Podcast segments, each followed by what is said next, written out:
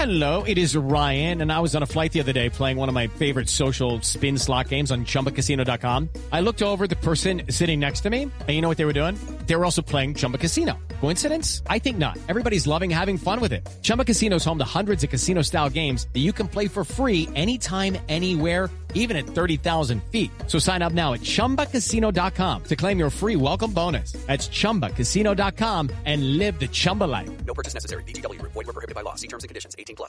It is Ryan here, and I have a question for you. What do when you win?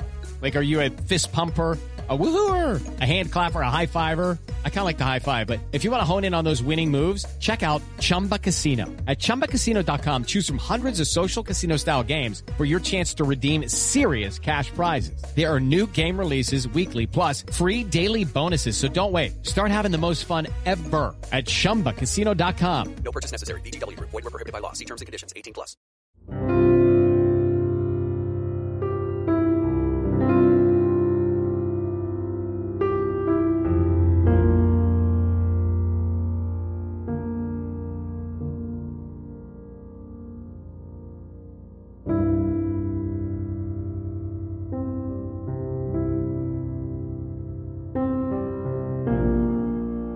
Welcome to the Missing Maura Murray podcast. I'm Tim, here with Lance. This episode is part 2 of our interview with Jon Ronson. Last week we aired part 1, and part 2 doesn't really have much to do with Maura, but we love Jon, and we figured if you were coming to hear Jon Ronson, you wanted to hear the whole interview on one channel. So it's here in its entirety.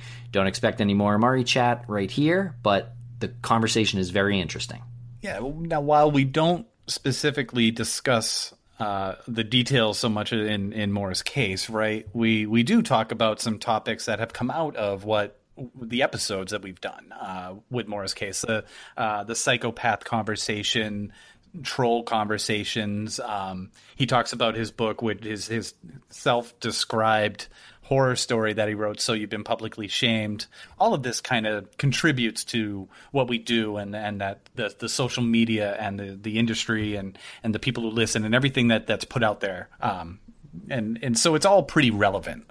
Jon's got a new podcast that is coming to Audible on July 27th, so download it there because it won't be available on any other podcast apps until November. I'm sure the podcast is going to be great. It's called The Butterfly Effect with Jon Ronson.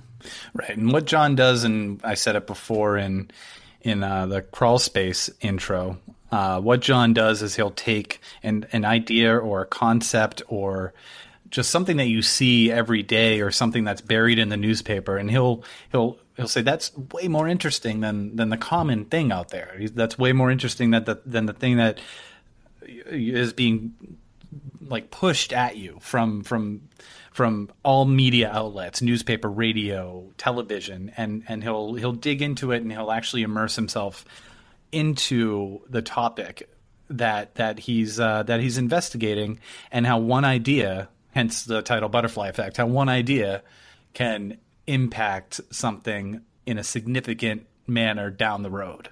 Okay, so we hope you enjoyed the second half of this conversation. Follow us on Twitter at Maura Murray Doc, and follow Jon on Twitter at Jon Ronson. Thank you very much for listening.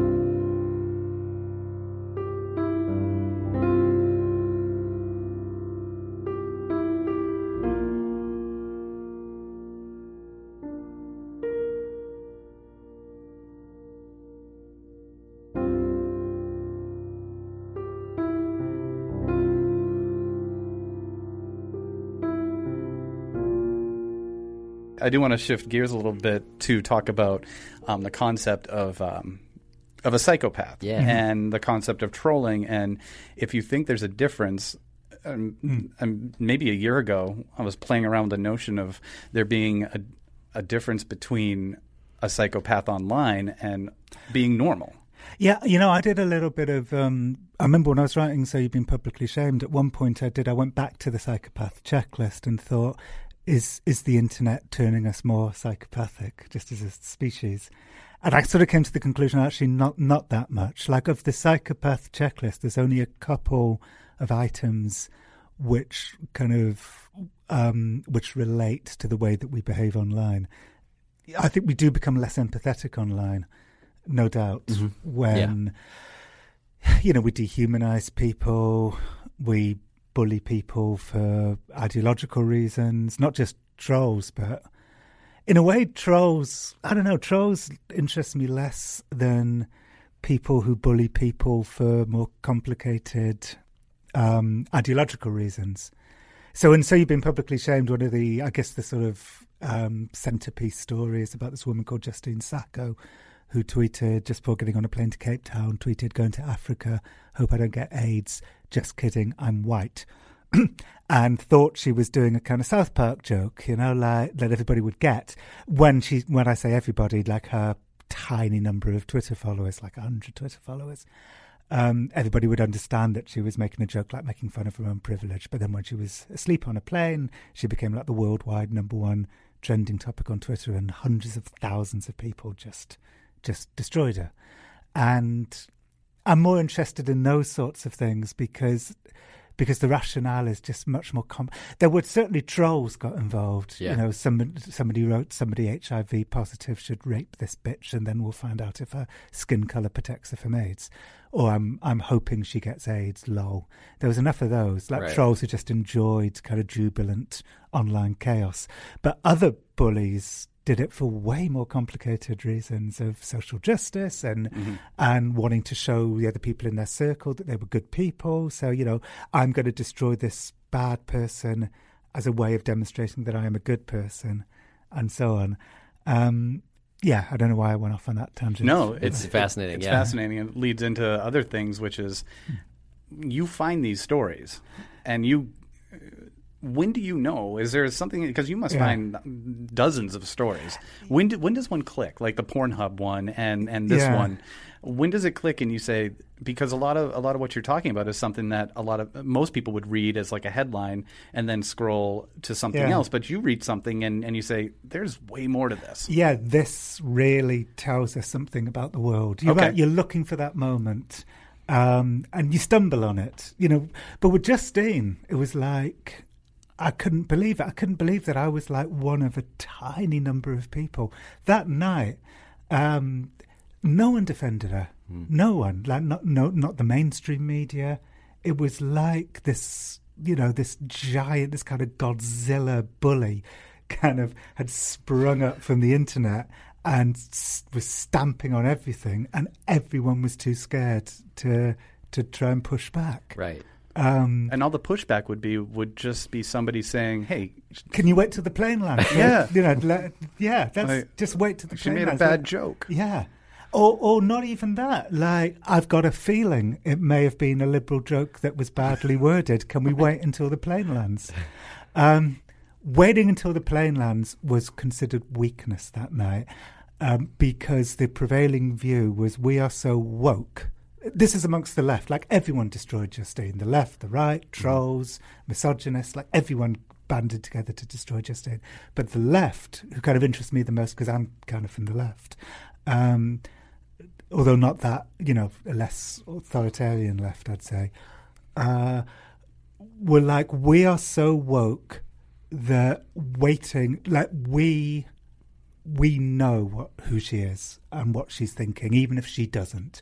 And anything she says is going to be a lie because, you know, we know. Mm-hmm. So waiting for the plane to land would have been considered weakness that night. Mm. So when all of these thoughts, like, cascaded into me, I thought, God, this is like an important moment in, like, history. Like, I and no one else can see it. Like, right. No one else can notice that this is really fucked up and really important.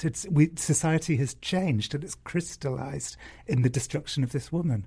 So I felt very excited, I suppose, to have noticed something that nobody else had noticed. Right. I say excited, but it was also very stressful. Like, most of my stories, like, I immerse myself completely, but they don't affect my mental health. This story, for some reason, like, It snaked its way into my head. Do you think it's because it's so relevant?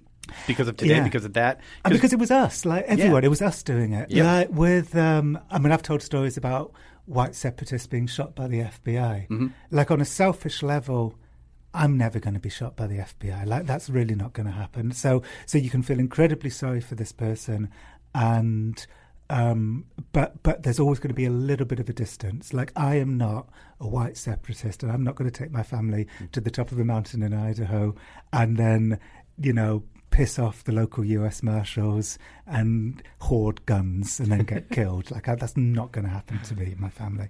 That's what they all say. But with Justine Sacco, it's like I am both Justine Sacco and I am also the people who tore Justine Sacco apart. Right. So I think that's why it snaked its way into me. And you could, we all could be one bad joke away from that. Yeah, absolutely. And we, you know, we make a lot of bad jokes. Yeah, and it's so. Can I tell you a story of something that happened to me? I gave a talk at the Oxford Union, which is supposed to be like highfalutin. It's supposed to be like Hogwarts. And on the surface, it looks like Hogwarts, like the room looks like Hogwarts. And anyway, I made this joke on stage. It was being live tweeted. This is about how any of us are like one step away from being Justine Sacco.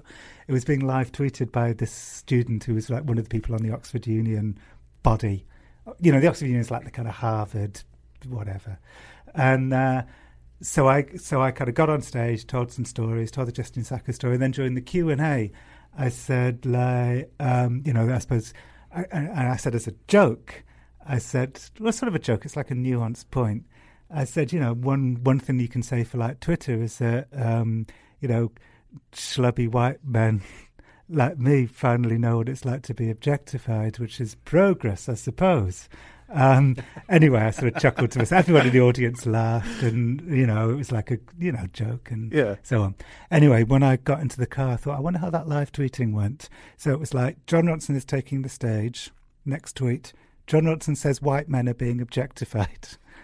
Jon Ronson's leaving the stage. That was basically it. And I had to phone up the Oxford Union and, like, yell at them, like, you know, did you not just listen to my fucking talk? So they deleted the tweet, but not before, I'd say 200 or 300 people were like, look at this. Look at how close you just danced on the edge of being what you write about. Yeah. You know, you just, you know, like if that could have stayed there, and then you could have been spending the rest, like a better part of your career. That joke over and over and right. over. Right. And going on again, like, shows and saying, I'm not saying this, guys. Yeah. It was a joke. I'm sorry. It's and no crazy. One in the room, like, no one in the room took that line for anything other than what it was, which was a joke. Yeah. But of course, on the internet, you know, are decontextualized. What a nightmare. What a fucking nightmare we've created for ourselves. On social media, you know, think of what social media could have been, and still is to an extent, is a place, a window into other people's lives. You know, I follow people with mental health problems with 100 Twitter followers, and I follow people with 8 million Twitter followers. And the thing I loved most about social media when I first got onto it was how egalitarian it was. Like, I would find somebody who's had, like, a difficult life, and they're so funny and interesting. And they've only got 100 Twitter followers, but, you know, their voice is coming onto my computer in the same way that, you know, somebody with 10 million followers, Katy Perry or Rupert Murdoch, is like this extraordinary window into people's lives. And it's egalitarian. It's about curiosity. Mm-hmm. But we took this thing of curiosity and we turned it into a thing of judgment and destruction. You know, and control too, and censoriousness, and, you know, I truly believe that all of us on the right and on the left, with this hard, cold judgment, it was like we all polluted the lake, and then what emerged from the polluted lake, like a mutant fish, is President Trump. I was like, you were saying that, and that I had the visual of this, like, frogman coming out, and then and then all of a sudden he grew like this comb over. Yes, this blonde comb over. Exactly. Yeah, I want to say to the people who, you know, tore apart Justine Sacco, it's like, you know, Breitbart and Infowars propagandized the hell out of this stuff. Mm-hmm. Like, every time you did this, Breitbart went crazy on it, and some middle American guy who, personally, I think would have voted for Bernie Sanders, who spoke to their concerns, saw what the left was concerned with, and the left was concerned with just tearing apart somebody who stepped out of line, even in the smallest way. And they thought, well, that doesn't speak to me. Right. Bernie Sanders might have spoke to me, but this doesn't speak to me. Right. I'm voting for Trump. Right. Mm. Yep. Yeah. There's a huge, huge portion of people that thought just like that. I was watching something with Dan Savage. Yeah. Yeah. And he described the people, and I mean, it's his own opinion, but he described that group of people as like knuckle-dragging America. And it doesn't take much. It doesn't take much to convince a segment like that to think in a way like it's easy. Trump is the monster that we created. Yeah. Yeah, yes. Absolutely. And if he wasn't president of the United States, it'd be no problem for people to just say, what is this troll doing? Yeah. What is this troll doing? I mean, he's a troll. He's a troll. He's the biggest troll in the world right now. He is. And, so are you guys, to bring it back to Maura Murray, are you sort of you think about trolls and stuff because they've become a big part of your life since you started doing this podcast? Yeah, and it's fascinating, too. I never thought that we would encounter as much hostility in the beginning. We don't so much right now. Actually, I have a couple emails that I'll show you when we're done that I got yesterday. But it started off as like you took them seriously, and then you don't, and then you just become fascinated with them. Yeah, I feel like it's a classification thing, too, with the word troll. Like, it's a pejorative term. Yeah. Like, you know, like I would say, like going back to my Justine Sacco story, I would say that a lot of people who tore apart Justine Sacco didn't tear her apart because they were trolls. They tore her apart because they genuinely thought that they were doing the right thing. Yeah. Right. Right. So you have people who think they're doing the right thing, especially with the true crime genre. They think they're doing the right thing by coming up with a solution for the case. So but then are trolls just trying to amuse themselves? There's certainly some people who just kind of do it, you know, for I mean, they may have their own kind of issues, but, you know, but who doesn't? Mm-hmm. Who are doing it just for, you know, because they think sort of online chaos has its own reward. Oh, yeah. Yep. Yeah. I think people get off on that. People get off on the, you know, they don't have an, I'm just generalizing, but I imagine they don't have a lot of power outside of the online community. And then they get into their online community, and it's literally anything they want to do. Yeah. I mean, there's other people who kind of do it kind of for ideological reasons. I mean, some 4chan people, you know, there's a sort of anarchy to it that some people do it because they, you know, they sort of see themselves as sort of sowing kind of anarchic chaos. Right. Like I know some of the 4chan people who, a woman called Mercedes Hafer, for instance, who was nearly put in prison for hacking into PayPal, and that's what she would say, that she does it as part of this sort of, you know, spreading chaos for sort of ideological reasons. Yeah, I feel like in a lot of ways, especially the ones that we run into, like they don't necessarily see the outcome, you know, like they don't see how we deal with it. So how is it gratifying to them? Yeah. Yeah, I think they just enjoy it from inside their own heads. Yeah, and it's hard to tell. Like, there's some people who are happy to know that it's really hurting other people, but then there's other people who have to psychologically trick themselves into thinking that's not the case. I noticed this time and again. Going back to Justine Sacco, I asked the guy who started the campaign against her while she was asleep on the plane, like, how did it feel? And he said, oh, it felt delicious. Oh, wow. Yeah, and then he said, this is a Gawker journalist, quite a well-known journalist. And then he said, but I'm sure she's fine now. Because is he justifying it? Is he? Yeah, because he's playing a trick. He's playing a psychological trick on himself. Yep. Like, he can only be okay with what he did if he can trick himself into thinking she's fine now. I noticed this actually the other day with the guy, Otto Warmbier, the guy who died after coming out of North Korea. Oh, yeah. Oh, yeah, yeah. Yeah. When he was arrested, a bunch of commentators were like, you know, serves him right for being, you know, privileged and a bro and a, you know, alpha male. But they would have to caveat that because you see him sobbing uncontrollably in court. Yep. So that doesn't fit with serves him right. So they have to caveat it by saying it was crocodile tears. If you look, you'll see the phrase crocodile tears. Yeah. And that's, they don't say that for no reason. They don't realise the reason why they're saying that. But the reason why they're saying that is because of cognitive dissonance. They don't want to see themselves as a bad person, so they have to pretend that they haven't done a bad thing. Yep. Why can't people just admit they're wrong? And why can't we all admit that there's gray in life and nothing is black and white? Well, yeah. I tell you who was good at this, I think, was Obama. I think Obama was warning about all of this. He gave a number of speeches where he said the centre is dying, everybody's retreating to their corners. You know, you should watch out, the centre is dying, and things could get worse. Well, you know, things did get worse. Yeah, yeah. I mean, they've been, there's many historical figures that have been talking about that for years, and they do a different. They come across it in a different way. Each person does. And Kennedy talked about it, and Malcolm X talked about it, and they both have their different platforms and their different processes to deliver that message. But it is it's not a gradual death. I mean, it is a gradual death. It's not an instant death. I mean, my one hope is that, you know, having Trump as president might at least, you know, show everybody what it was that we've been hurtling towards these past 3 or 4 years, and here you go. You know, this is what happened. Yep, and as ironic as it is, we're experiencing exactly what democracy is. Yeah, you're not going to get away with that. Yeah. You're here by the people for the people, and you can say fake news all you want, but you're not going to get away with it. Yeah, and my hope is when all this is over, maybe people will. I mean, I say this because I'm a moderate. I mean, my natural place is being a moderate, and I'm just hoping that this will make people, you know, remember that being a moderate isn't that bad.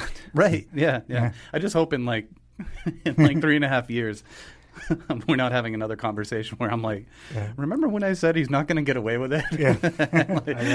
We're in for another 4 years. Oh, God, but we could be talking about Russia, that whole the whole story there in a couple of years. I don't know. Where do you stand on that? Do you think there's validity to that story? I had a drink the other night with a sort of high-up journalist on a high-up newspaper, and he said to me, we're all getting a little bit worried that there's no story here and it's going to come back and burn us. Right. Who knows? I don't know. But I don't think they know either. Right. Mm-hmm. I think that he was basing that simply on, like, more stuff should have come out by now if it was going to come out. Yeah. And I don't see where I wrote down we're going to have Trump political talk in my notebook, but I'll keep going with it. We have to be really careful about the information that's being put out there, because recently every news organization assesses all the information, all the tips that come into them, all the leads that they get, and I think it was Rachel Maddow who just looked at some information that seemed like it was very much linking Trump to Russia, and they looked into it and they vetted it and just determined that it was fake. Right. And it was coming right on the heels of the CNN reporters who were they resigned because of that. And it wouldn't surprise me if there's some media machine that's feeding information that the left media wants to hear so that they go ahead and print it or say it, and then it comes back around like that's not true. It's possible. I mean, and that's very Orwellian, and that's very they're very Machiavellian people. I mean, Roger Stone, who's, you know, deep in the background, who I've met, is a extremely Machiavellian person. This is the way that they think. I have tried to watch that documentary, and I just finished it recently, but it took me three tries. I haven't seen it yet. Give me Roger Stone. I mean, I don't know whether he's a genius or whether he's I mean, is he a psychopath? Well, I tell you what I can tell you about Roger Stone, which is that he's the man who brokered the meeting between Donald Trump and my old friend Alex Jones. And when I was covering this, I wrote an ebook last summer called The Elephant in the Room, which was about Alex Jones's relationship with Donald Trump, because I've known Alex Jones for like 20 years. And I was sort of piecing together just sort of how it worked, like how their meeting worked. And it was through Roger Stone. And I said to Roger Stone, this is going to backfire on you. Right, like, you know, because Alex is crazy. Alex Jones is crazy. He believes these crazy things. And if you align Alex Jones with Trump, it's going to backfire on you. And he was like, no, it's not. And he was right and I was wrong. Oh, yeah. You know, I'm pretty certain that Alex's base of however many million people, 3 or 4 million people, who probably wouldn't have voted if Alex hadn't told them to vote for Trump, you know, maybe they swung the election. Wow. Either way, I was certain that Trump aligning himself with Alex would repel more people than it attracted, and it would be more proof that Trump wouldn't win the election. But Roger Stone had some sort of, he was tapped into something. He was. Where he knew, it's actually going to help. He was very confident that this was going to help. At Grand Canyon University, we believe in equal opportunity, and the American dream starts with purpose. Whether your pursuit involves a bachelor's, master's, or doctoral degree, GCU's learning environments are designed for supportive networking and collaboration. With over 330 academic programs, GCU provides a path to help you fulfill your dreams. The pursuit to serve others is yours. Find your purpose at GCU. Private, Christian, affordable. Visit gcu.edu. Crazy. What one more thing on the Trump thing. Okay. When he tweeted modern, you know, I'm not presidential, I'm modern day presidential in caps. Isn't that like kind of a backwards way to look at it?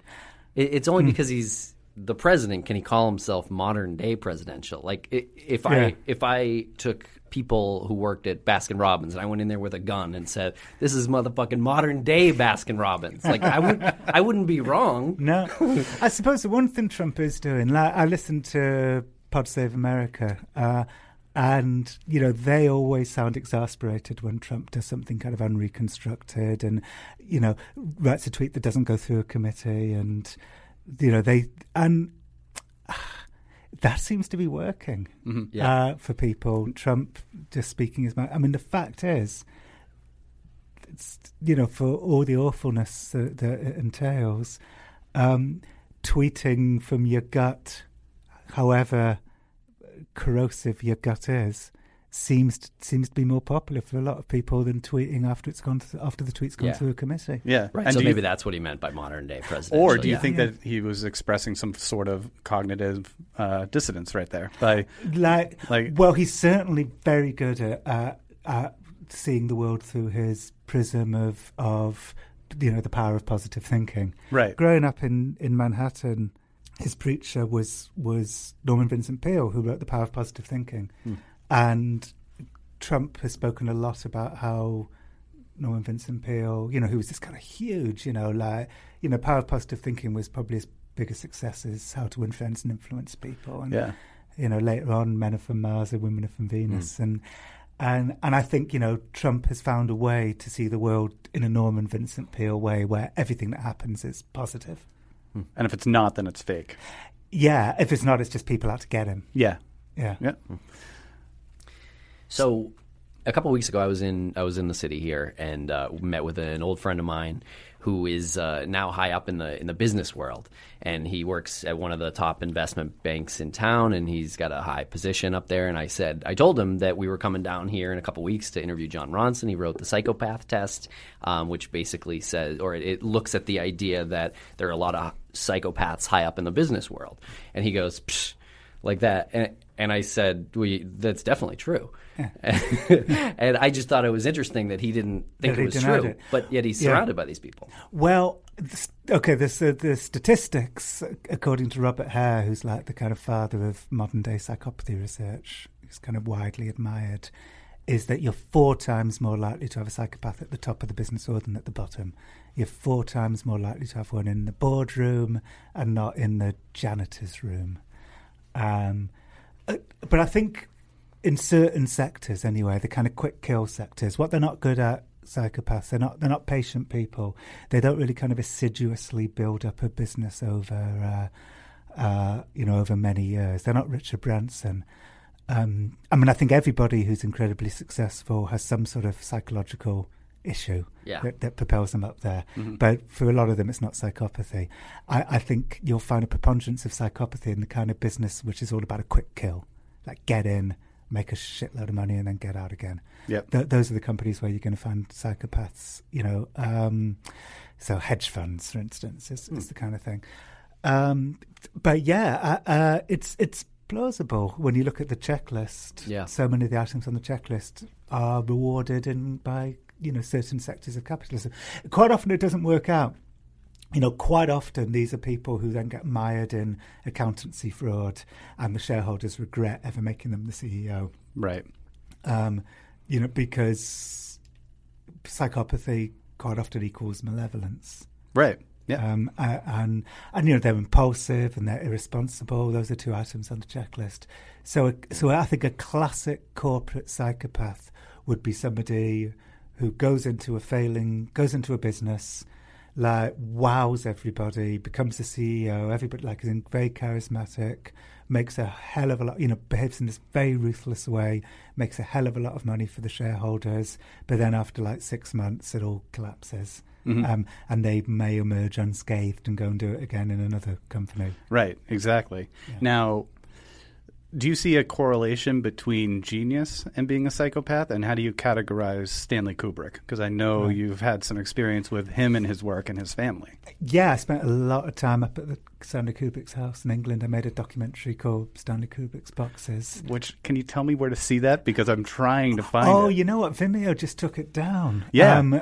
I've got it on my computer. I wonder whether I should put it up on Vimeo, but then I'm breaking my own copyright, and I'll probably get into trouble with Warner Brothers. If I've got the guts, I'll do it. Yeah, I don't want to put you in a position. Well, I certainly don't think Stanley Kubrick was a psychopath. You know, psychopaths aren't patient, and Stanley Kubrick was incredibly patient. Okay, there was a story about a guy called Jack Abbott, who was in prison. I think he murdered a man. He was in prison, and Norman Mailer discovered him in the 60s and thought, this guy is like a genius writer in a sort of alpha male. He's so tough. He speaks it as it is. You know, he gets to the heart of, like, you know, the prison mentality. This man's a genius. So he petitioned the parole board to get Jack Abbott released from prison. And the parole board were like, whoa, Norman Mailer. So they released him. And can't wait to see where this goes. Yeah. So the first night he goes to like a party in Manhattan with... I can't remember who was there, but it was all like highfalutin people from like the New Yorker and the New York Times, I think, you know, society photographers, and they all kind of toasted him. And then that night he left the party and went downtown, went to a diner, wanted to use the toilet, and the guy in the diner said, no, this is for customers only. So Jack Abbott said, can you step outside? And Jack Abbott stabbed the man to death. Oh. Yeah. So there's an example of somebody who... this guy at the diner who worked at the diner wanted to be an actor, and apparently in court, Jack Abbott said, well, he'd never have made it as an actor. So here's somebody who is clearly a psychopathic, who was considered a genius writer by Norman Mailer. But I think in general, surely to be a kind of great artist, you need empathy, and psychopaths don't have empathy. That's a great point. Said. That's a great point, yeah. Also, let somebody use your bathroom if you're a diner owner. If you're a customer. Yeah. Especially a psychopath. Yeah. But anyone. Right. I agree. Avoid problems. Yeah. Yeah. It's on the counter and it's like strapped to a big spoon. Just go in there. No big deal. It's no big deal. Right. Don't get stabbed to death. Only a psychopath would blame the victim quite as much as you just did. Awkward. But it was a long time ago. Lance did score a 12 on the psychopath test at CrimeCon. That's funny. I convinced myself for a while I scored a 15. Oh, yeah, because at CrimeCon I got everyone to do the test. Yeah. Actually, we both scored a 12. Okay. Yeah, and we both stood up in the back when you said stand up after if you got a 10 or more. Right. All I was doing was looking at what Tim was doing. And I was like, okay, I guess I'm at 12. But that doesn't make us psychopaths. No. You need to be like 26 and 40. It's a 20-point checklist, but you score 0, 1, or 2. So the highest score is 40. Clinically, you're a psychopath. You're diagnosed as a psychopath if you score 26 out of the 40 in Britain and 27 out of the 40 in the United States. So America is slightly more psychopath-friendly than Britain. You're allowed to be a little bit more psychopathic in America. One of the things you said during your discussion was if you're with somebody, if it's your significant other, and you look over and you see that they scored a 26, just leave immediately. Yeah, just don't worry about hurting their feelings because they don't have any anyway. Yeah, that's what a Harvard psychologist called Martha Start once said to me. If you're married to a psychopath, leave. You can't hurt their feelings because there aren't any feelings to hurt. Right. It's so bleak. It is bleak, right? Yeah. But Maura Murray, there's no chance she was a psychopath, right, or sociopath. I mean, I think it would be a huge coincidence if she was. I mean, there's already a lot of coincidences in this story. I think that would be yet another one. No, I don't know. I mean, I don't know very much about her, only what I'd know from your podcast and James Renner's book. But no, she just seemed like a normal person. Yeah. To circle back with you being up there in New Hampshire and... what you do as your journalistic style, immersing yourself. Mm. There's been a number of people who have tried to do that with Maura's case, and they just see too much darkness. Mm. What do you think where do you think the drop off is there? Where does it become too dark for some people, and some people can handle it and make that separation? Honestly, for me, darkness wouldn't be a factor as to whether I was going to do the story or not. For me, it's resonance. It's like the story. You know, I kind of think every story that I do is about something, and then it's about something. It's a really interesting story in itself, but then it tells a wider truth about the way that the world works. Those are the stories I'm always looking for. So when I was up in New Hampshire with James, that's I suppose what was in the back of my mind. Was, you know, the story has to not just be about what happened to Maura Murray. It has to be about something else. Mm-hmm. And I'm still wondering, like, what that is. What that is. Yeah. But, you know, I'm kind of chilled out. Like I think you have to be chilled out. You have to just sort of do a story that intrigues you. Mm-hmm. Sometimes it will stick. Sometimes it won't stick. Mm-hmm. But the only way of doing it... My friend Adam Curtis, the documentary maker, he's like one of the world's greatest journalists. And he... said to me one time, you know, you go off and do stories, just do stories, and something will come out of them. And I think that's really good advice. Just, you know, when you're in the middle of doing a story, you don't even need to really think about what does this mean. Just do stories, and something will click. And sometimes they won't. Sometimes it will fall by the wayside. Yeah, I love that. That's amazing advice. Yeah, because I mean, I've done a lot of very, very dark stories, and sometimes they are too dark. Circling totally back to the beginning of this conversation, Oakja has a very, very dark ending, but Bong Joon-ho managed to turn the darkness into something sort of haunting and beautiful, as opposed to off-putting. Mm-hmm. So maybe it's how you tell the story. You know, I think you can tell a very, very dark story, but you have to be good enough, smart enough to tell it in a way that matters to people, that's meaningful. Especially when it's something that's like what you work on it. These are actual events that happen. These are actual life-changing events, something that, you know, so you've been publicly shamed. Yeah. These, like we said, we made kind of the half joke. Like we're all one bad joke away from. Yeah. So you could tell that story as it's like terrifying, terrifying, like bleak world. Or you can tell it the way you do, which is there's an underlying sense of humor there. Yes. Keeps people. There we go. It keeps people not as dark. So when you get into these dark situations, there's always this bit of humor that you can turn to. Yeah, yeah.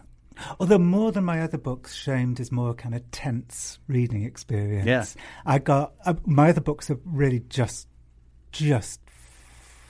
funny and bouncy and charming, I hope. Whereas with Shamed, I thought I'd try something different, which was to kind of write a horror movie. Yeah. Where, you know, the anxiety that I felt writing the book is on the page and it's, it is. Yeah, and people feel it in their own heads. Yeah. And I'm quite pleased that I managed to add that string to my bow. Yeah, it's just I don't want this to happen to me. It's basically when you're reading. Yeah. This is a cautionary tale. Be careful. Yeah. It's a social media horror story. Yeah. Yeah, it's a horror story. Yeah. It's like it's creeping terror.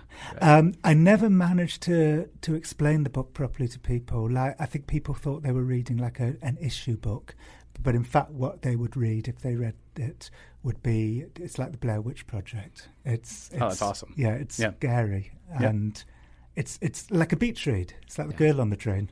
Yep. Yeah. I do most of my books recently through I'll listen to them through Audible. So I recently went into, I realized that I didn't have a physical copy of Psychopath Test, and I went to Barnes & Noble. And do you know where you're categorized, by the way? No.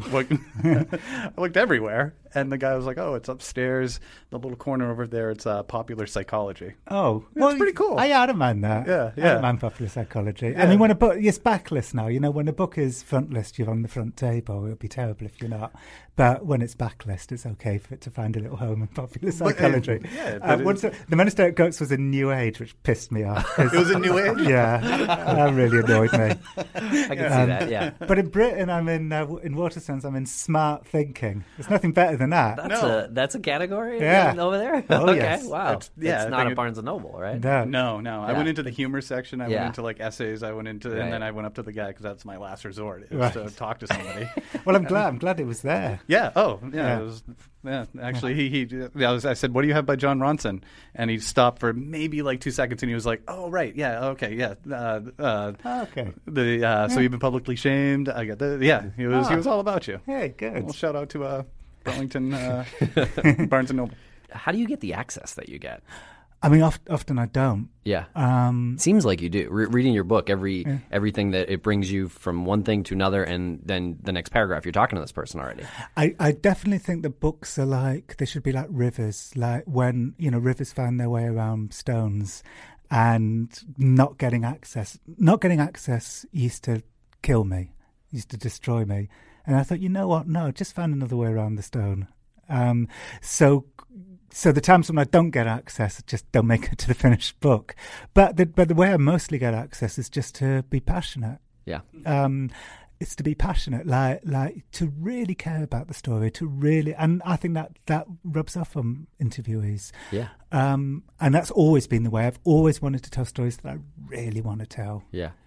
And you're a very likable guy in person, so I imagine when you meet these people that you write about, they enjoy the conversation with you. Yeah, I think so. And they like the fact that I've really done my research and that I am passionate.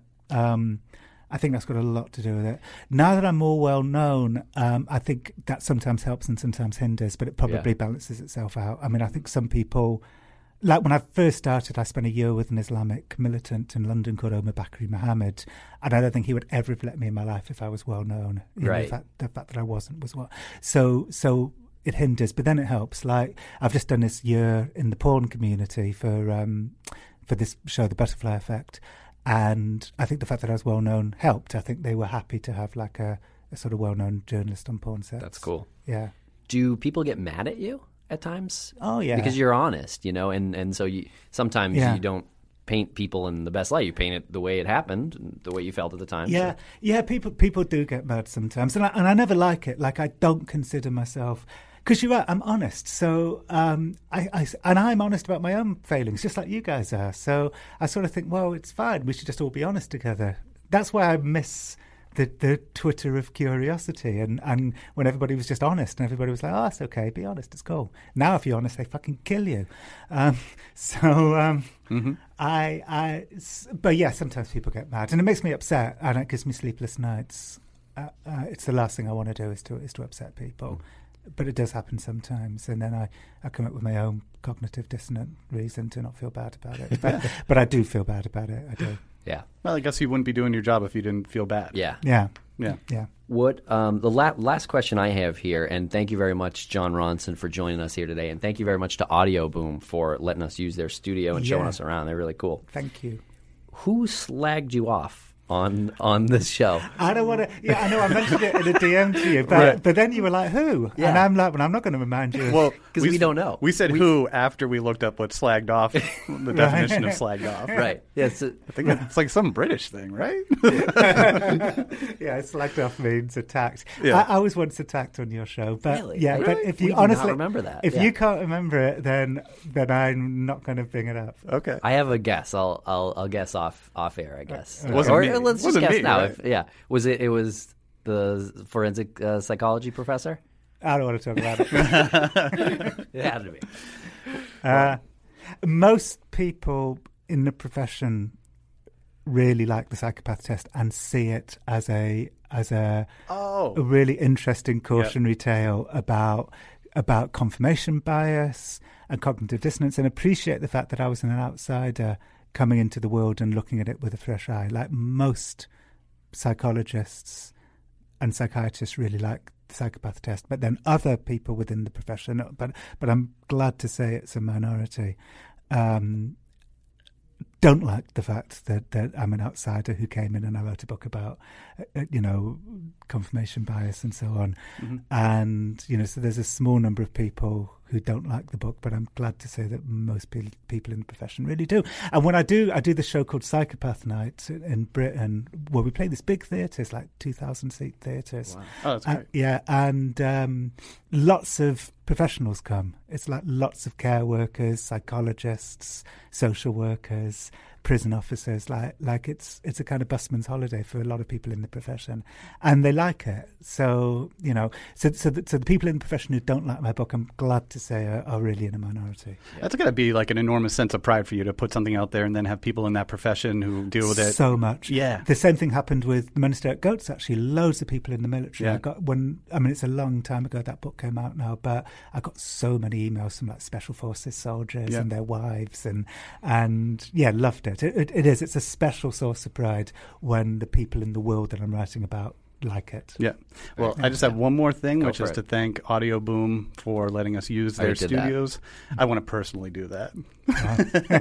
Can I do it too? The studios are amazing here. Beautiful. And we're just proud to be on their radar in any way. And thank you, John, for coming out and agreeing to do this. And thank you for your stories and for everything that you do, like in literature. It's phenomenal. Oh, you guys, thank you so much. I just want to read a review of you that stood out. The Boston Globe once described you as this was Jesse Singal.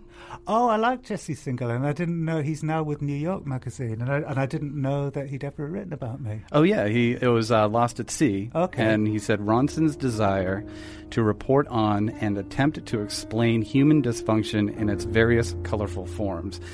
That you have this desire and you report on human dysfunction in its various colorful forms is such a cool way to put what you do. Thank you. And never in a condescending way, I hope. Always in an empathetic way, fully aware of my own dysfunctions and all of our dysfunctions. Right. Yeah. Yeah. Thank you. Thank you.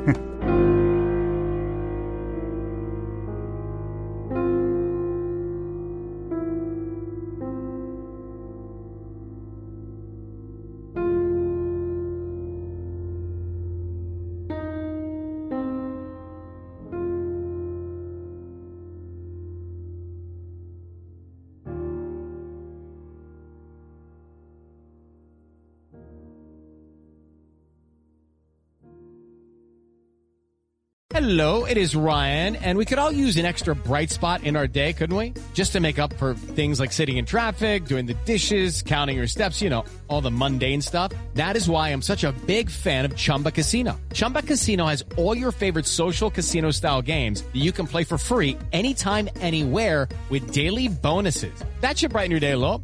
Actually, a lot. So sign up now at chumbacasino.com. That's ChumbaCasino.com. No purchase necessary. VGW. Void where prohibited by law. See terms and conditions. 18+.